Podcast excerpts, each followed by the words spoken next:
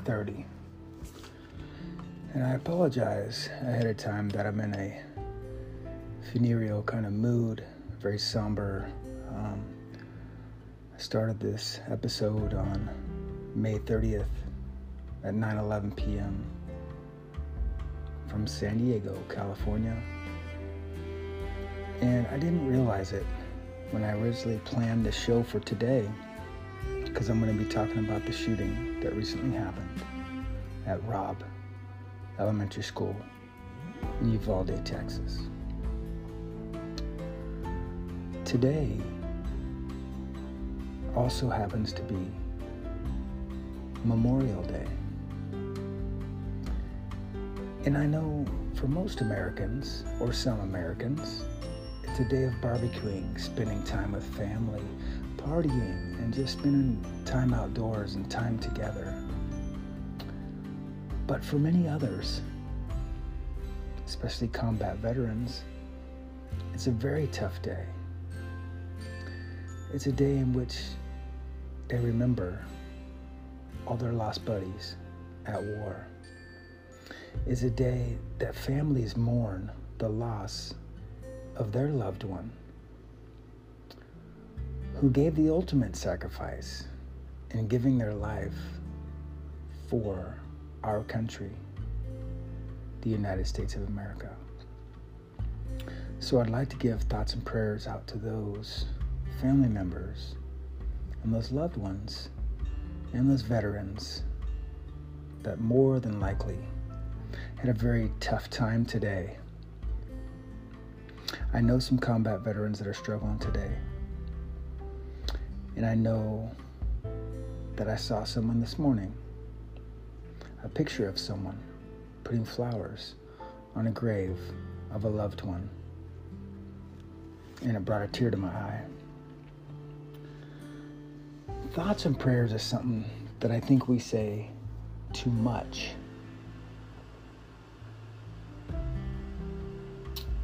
And this week has been a really tough week for America. Unfortunately, it has become entirely politicized. And it drives me absolutely nuts. We should be thinking about these families and about our children, our children that keep getting brutally murdered in cold blood. We must stop it. We must resolve this issue now. We talk about it every time a shooting happens, and we really haven't done anything about it. Our innocent children are being murdered, and this must stop. There have been 14 mass shootings at U.S. schools since 1999's massacre at Columbine High School in Colorado. And there have been a total of 169 young people killed. So I'm going to talk about some of those schools, and I'm going to include colleges as well because they are young people. They are people that are still growing and still learning and still learning how to be adults and become adults. They're young individuals, the future of our country, and they're being killed still.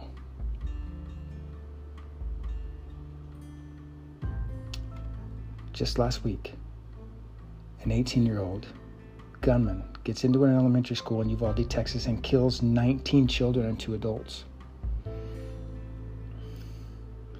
Taking it all the way back to Columbine. In 1999, 13 were dead, killed by two students who went in and killed their peers. In 2005, in March, a 16 year old not only killed his grandfather and his grandfather's companion. He went to a Minnesota school, killed five students, a teacher, and a security guard before, of course, shooting himself. In West Nickel Mines, an Amish school, in October of 2006, five people were shot dead by a 32 year old in Pennsylvania. We remember the Virginia Tech killings April of 2007. 32 people dead, shot by a 23 year old. on the campus in Virginia.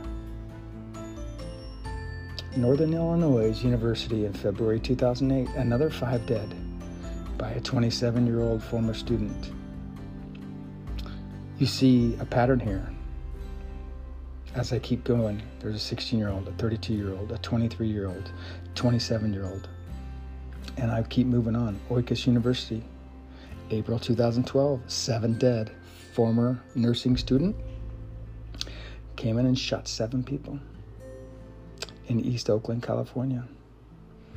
And of course, one of the biggest mass shootings before this one, Robb Elementary, Sandy Hook Elementary School in December 2012, 27 dead.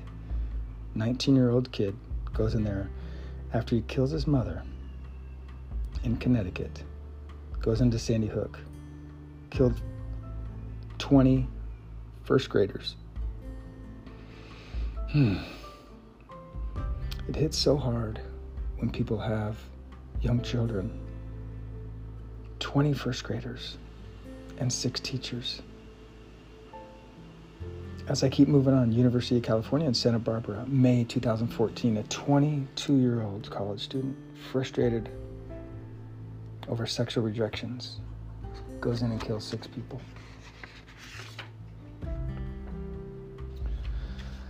October 2014, another four are killed by a 15 year old who used text messages to draw several cousins and friends to the cafeteria at Marysville Pilchuck High School. Killed four. Umpqua Community College, October 2015, nine dead in a school in Roseburg, Oregon. Nine others were shot also and injured before he killed himself. Marjory Stoneman Douglas High School in February 2018, another 17 dead. Killed 14 students and three staff members. 20 year old suspect charged with murder. Santa Fe High School in May 2018, 10 more dead. Shooter opened fired at the high school in the Houston area killing 10 people. Most of them were students, and that was a 17 year old suspect. Last but not least, in November 2021, four dead as a student killed them at an Oxford, Michigan school near Detroit. His parents were charged with involuntary manslaughter. And it was said at the time that people ignored the warning signs. And I'm going to talk about that more later on in the show now, we all need to be more aware of warning signs, um, checking on our family members, checking in with them, and making sure we report suspicious activities uh, when we see it. Um, a lot of times, the suspects um, pre post on their social media what they're planning on doing, or they tell someone, or they talk about it with someone, or they write it somewhere. We need to pay more attention in these type of situations, every single time, become immediately politicized.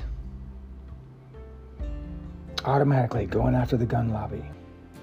That's not the answer for this specific topic, including gun laws and regulations, etc. Yes, maybe we need to increase the waiting period to get a gun in this country.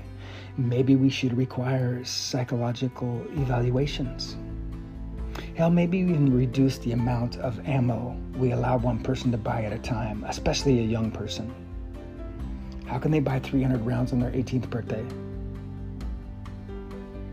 Gun lobby, the gun lobby, the NRA, and other special interests, including Big Pharma, the big oil companies, these lobbies are never going away.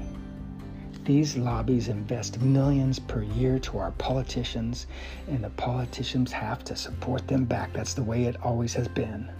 So to blame the gun lobby, or gun owners for that matter, is completely insane to me. To create gun laws, I don't want to say is useless, but criminals do not follow laws.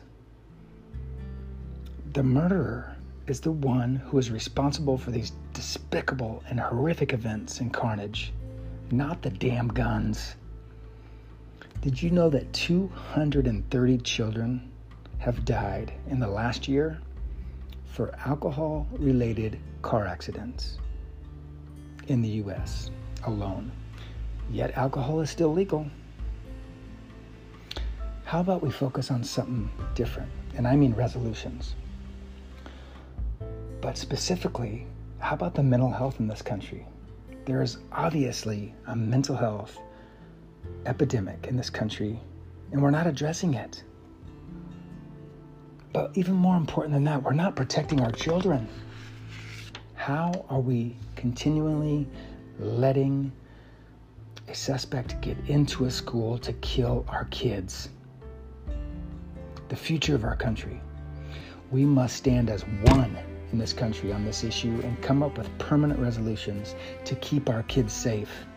This is ridiculous. Our children should not be afraid to go to school. Our teachers should not fear that they will need to shield their students from bullets today when they go to work. We need to fix this. Come on, we need to fix this now. Public schools are federally and state funded. They get a right into their budgets to have multiple guards on campus. I know that a lot of col- sorry, a lot of schools and potentially colleges have put millions out already to provide guards, but I'm not talking about Joe Schmo. I'm not talking about just the security guard that's maybe getting 15, 16, 18 dollars an hour and he's potentially on a cell phone most of the day. Um, I'm talking about real, secure, fully trained guards carrying guns 100% at attention, protecting that school, not allowing anyone to enter that school guarding our children, guarding the schools, protecting the campus, the students, and the teachers. Schools could write this into their budgets. I do understand that in August 2020, law, enforce, law enforcement officers from five agencies got together inside the hallways of a school in Uvalde, Texas, their guns drawn, role playing, how they would halt a gunman. The training was kind of like an overhaul of security preparedness in Uvalde. Anacrotch much of Texas, for that matter. School officials were doubling their budget for security, updating protocols, adding officers to the police department, and the city's separate police force dispatched its SWAT team in tactical gear to learn the layout of the school and the buildings but none of these extensive preparations halted the rampage. And this 18 year old gunman still entered the school at Uvalde Elementary School and killed these kids and two teachers. We've got to prevent them from even entering the school. All that training and all that preparedness and all that money for nothing. And I'll talk about that a little bit more as I talk about the police force and the task force and the negotiator and the tactical team and all those things. Because, in my opinion, those things are useless if this shooter gets inside the school. He's in there for one reason to kill people. So, if we can't prevent him from getting in there, we're not going to prevent the murders. Following the shooting at the Marjory Stoneman Douglas High School in Parkland, Florida, in February 2018, there were some students there that claimed that local government or officials were at fault for failing to protect them. Students filed a lawsuit against the Broward School District and the Sheriff's Office and the school deputy, Scot Peterson, at the time, including the campus monitor that was there at the time as well. But a federal judge ruled that the government agencies had no constitutional duty to protect students who were not in custody. It's really out of the cop's hands at this point once the shooter enters the school. The news or news conference that happened after the shooting I believe it was the police sergeants there, Uvalde Police Department, said they were waiting on that tactical team.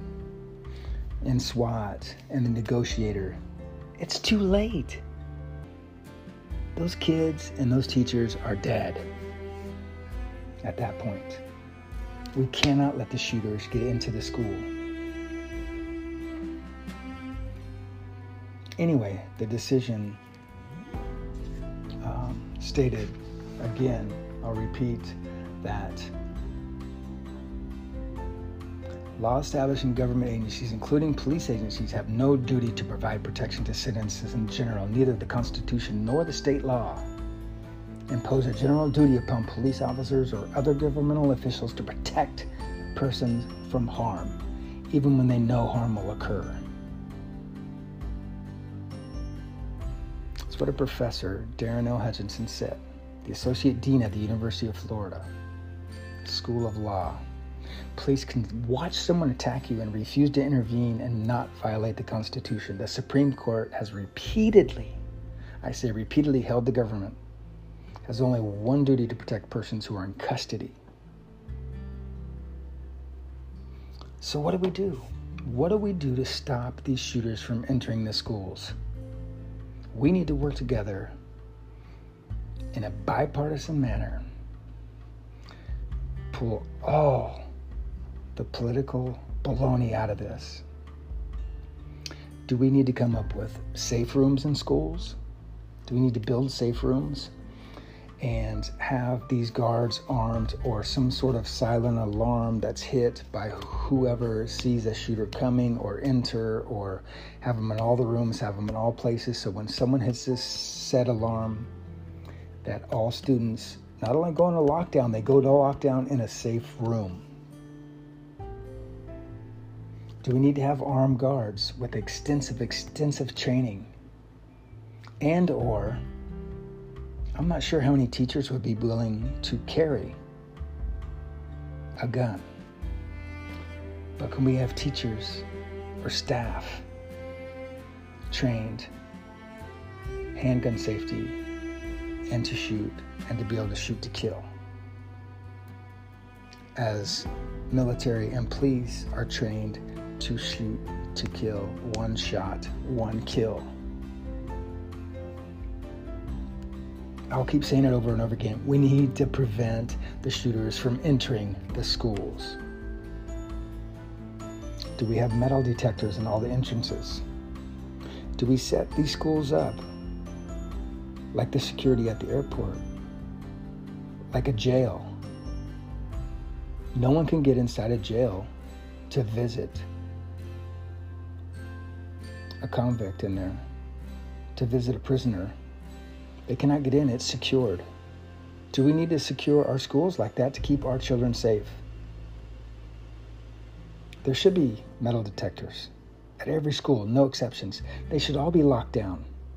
Not every single entrance and every single classroom locked down with steel doors, and they can only be opened from the inside. I'll go back to it safe rooms. Fully secured facilities like a jail.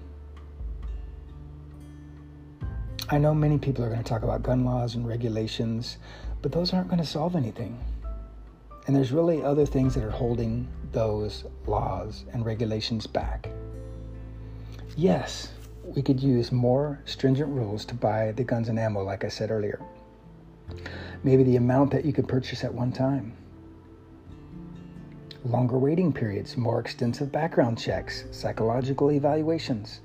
I'm not a gun owner myself. I have no need for a gun. However, I am pro choice. And if people want to go buy guns or own guns or whatever,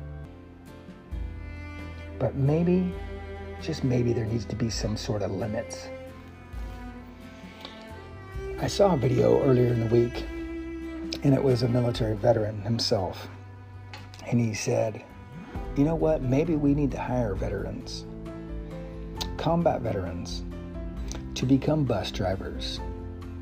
A lot of times, bus drivers are part time. And then after they drop the kids off at school, they become guards and they keep the school secure. And I thought that is a great idea. That's a fantastic idea. You know why? Because individuals that served in the military, they would take protecting that school as a mission. As a mission. They would guard that school with their life. And yes, they would need some extensive training in addition to the training they'd already received just to make sure they're making the best decision at every moment. But you put two combat veterans that are also bus drivers to secure each side of the school. And they communicate all day long. You have a policy in place that they're not allowed to use their cell phones besides on their breaks. These veterans would protect these kids. I'm telling you right now, these veterans would protect these kids. I never heard a better idea in my life when we start talking about these schools and protecting these schools. Furthermore, with the whole gun laws and regulations and going after the lobby and all that, there's this whole Second Amendment thing.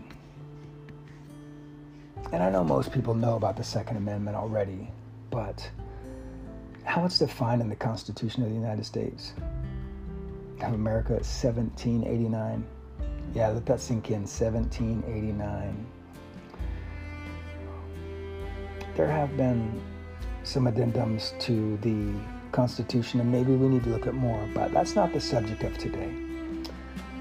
The Second Amendment is, quote, a well regulated militia, the American citizen, being necessary to the security of a free state, the right of the people to keep and bear arms shall not be infringed, end quote. In just 27 words, the Second Amendment solidifies one of America's most fundamental freedoms the right to keep and bear arms. But what really is the Second Amendment? And how does it protect you as an American? In short, the Second Amendment really states that as an American citizen, you have the individual right to arm yourself. It also firmly states that the government cannot infringe on that right. So there's always going to be a holdup there. And people are always going to refer to this, especially those like the NRA and others that support the gun lobby. The Second Amendment was ratified, though, in December of 1971 as one of the first 10 amendments to the Constitution, known as the Bill of Rights. We know that. The Bill of Rights expanded, and by establishing clear individual rights, limiting the government's power, and further laying the foundation sorry, excuse me, the foundation of American freedom. Today, the Second Amendment remains fundamental to protecting the rights of all abiding gun citizens or gun owners in America. So, if you look at that meaning a little bit more, and that well regulated militia. It's really just talking about the American citizen, the gun owner. I mean, the term militia mentioned in the Second Amendment opening line refers to American people. That's how George Mason described it and meant it when that was written. And someone asked, What is the militia? And it really is the whole people, except for the few public officials. So the Pre- Supreme Court has established that right to keep and bear arms, an individual right unrelated to anyone's status, any militia. So um, that's about all I'll say about the Constitution. But as far as the Second Amendment is concerned, it's not going away. It's not going away. So to talk about the gun lobby is just kind of ridiculous to me um, for the simple fact that if you're going to bring up the gun lobby, just in general, and I don't want to take away anything from the families with this shooting, but if you're going to bring up a gun lobby, every single shooting happens. Why do you not talk about the other lobbies in other situations? So, the so, so called gun lobby in the US is really a broad term. And I know it it influences both state and federal policy on guns. um, usually through supporting candidates who have placed or pledged, rather, opposition to gun control measures. And um, I know the NRA has close ties with the multi billion dollar firearms industry in the U.S. And they feed the politicians, so the politicians have to support them, just like the big oil lobby. You know, that oil and gas company spent $12.5 million in the first quarter of this year. First quarter, um, it's a million more than they spent last year in the first quarter. How about Big Pharm, the pharmaceutical lobby? The healthcare industry is the second largest industry lobbying group in the United States, only behind the financial sector. Do you know the Big Pharm donated $600 million to politicians just before the 2020 elections? So before we start blaming the gun lobby for murders, the NRA, etc., etc., we may want to delve a little deeper into the true cause of gun violence on our children, our young people in America, and come up with a resolution. Our young people in America need to stop getting murdered in cold blood. We need solutions. Again, I will say a bipartisan solution. Stop making this a political agenda. These families deserve more. These children deserve more. Just stop trying to point the finger of blame and take care of the issue. We need to figure out a way to stop the shooter from entering the school. We need to figure out a way to stop the shooter before they even start shooting. And what I mean by that is what I said earlier in the show. Folks, we have a mental health epidemic on our hands in America. And we need to rectify that issue and provide the support to those who need it. Did you know out of the top 16 countries in the world with the most mental health illnesses, the United States is number three. And just for comparison, Australia is number six. But if you do a similar comparison, you flip flop that and look at the countries with the most aid for individuals with mental illnesses. Australia ranks 10th on that list in the care that is actually given to individuals with mental illnesses. However, however, the great United States of America, that is number three in the amount of people with mental illnesses, we're not even ranked in the top 25 for care given to those who have mental illnesses and who need help. To solve this issue, it's going to take a comprehensive and bipartisan approach that includes mental health and guns. These shootings are not just about guns, it's about humans.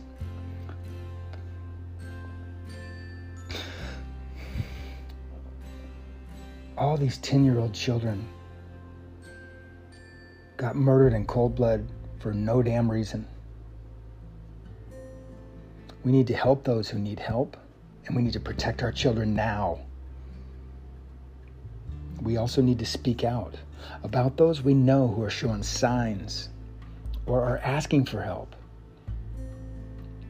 We need to ask questions. We need to communicate with our family members, our friends, our coworkers, our community members, and offer help or support and report suspicious behaviors, even if it's someone you care for a lot.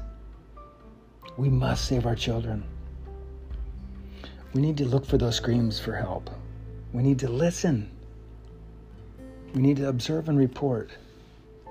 How many more, either lonely, alienated, disconnected, young people? And you know these numbers that I just said earlier. These are all young people that are committing the murders as well, perpetrating murder and then suicide.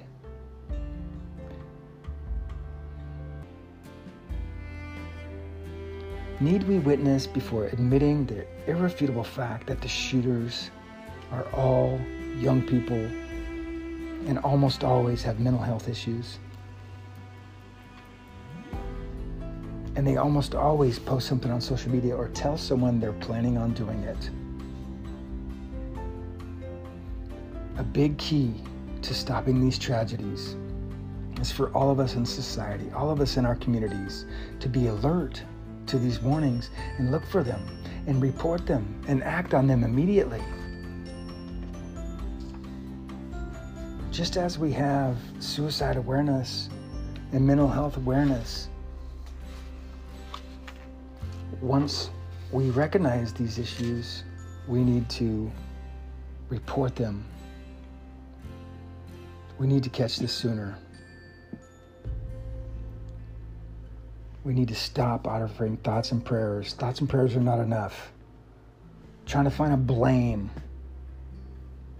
is not enough. We've been trying to find a blame for the shooters since 1999 when the massacre at Columbine High School happened. Why are we still having the same conversations? Why are we still pointing the same fingers at the same issues? And not coming up with long term solutions and protecting our children from getting brutally murdered.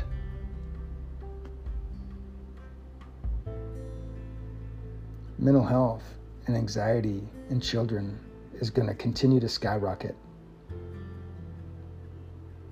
I haven't even talked to my child about the shootings that happened. He's too young. He's not ready for that conversation but it's probably going to get talked about at school in one way or another, or other kids are going to talk to him because they talk about everything at school. These teachers that we're going to lose in fear that they're going to have to be a human shield to protect their children. But if we're not going to come up with some solutions with armed guards, fully trained, fully secured campuses, safe rooms. I can guarantee you there's plenty of parents out there that would carry right now and go in there.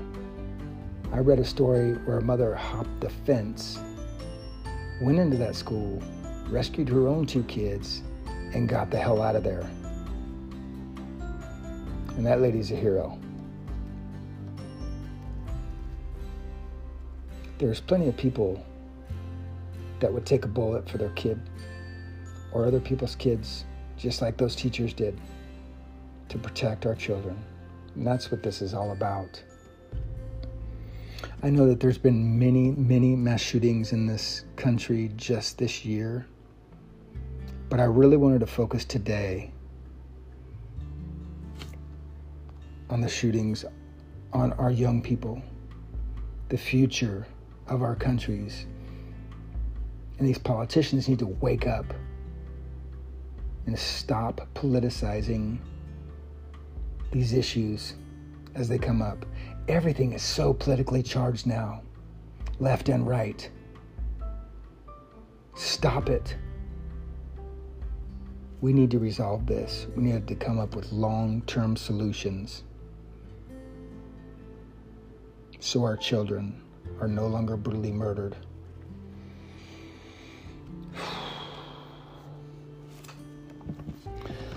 That being said, I'm so sorry to all the families who won't be able to take their kids to school anymore. They won't be able to pick their kids up from school anymore. They won't be able to kiss their kids good morning or good night.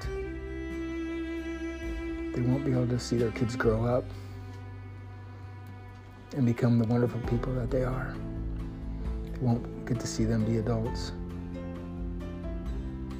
Your children are not supposed to die before you, and especially not get murdered.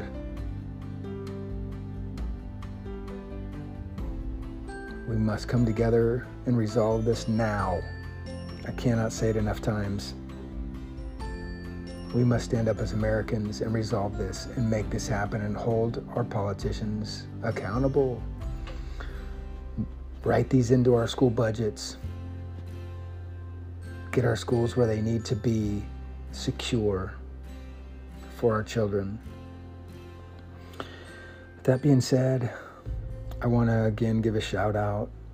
Today um, is Memorial Day to all the families and to all the veterans who gave their lives to keep our country free. I want to give all my thoughts and love and prayer to the veterans' families and the surviving veterans um, that lost buddies or lost family members, and to all those who are affected by Memorial Day. We've lost so many veterans over the years and over the wars, and we will continue to do so. And today is a day really to remember them So let's all please remember and never forget that our veterans have kept our country free. God bless America. Good night. Thank you for listening to Talk 30. I also do a show on Thursday evenings, the Frills Daily Show with Frills Daily. I am Sean F. Smith, and I'm signing out for the night. Thank you for listening. God bless, and good night.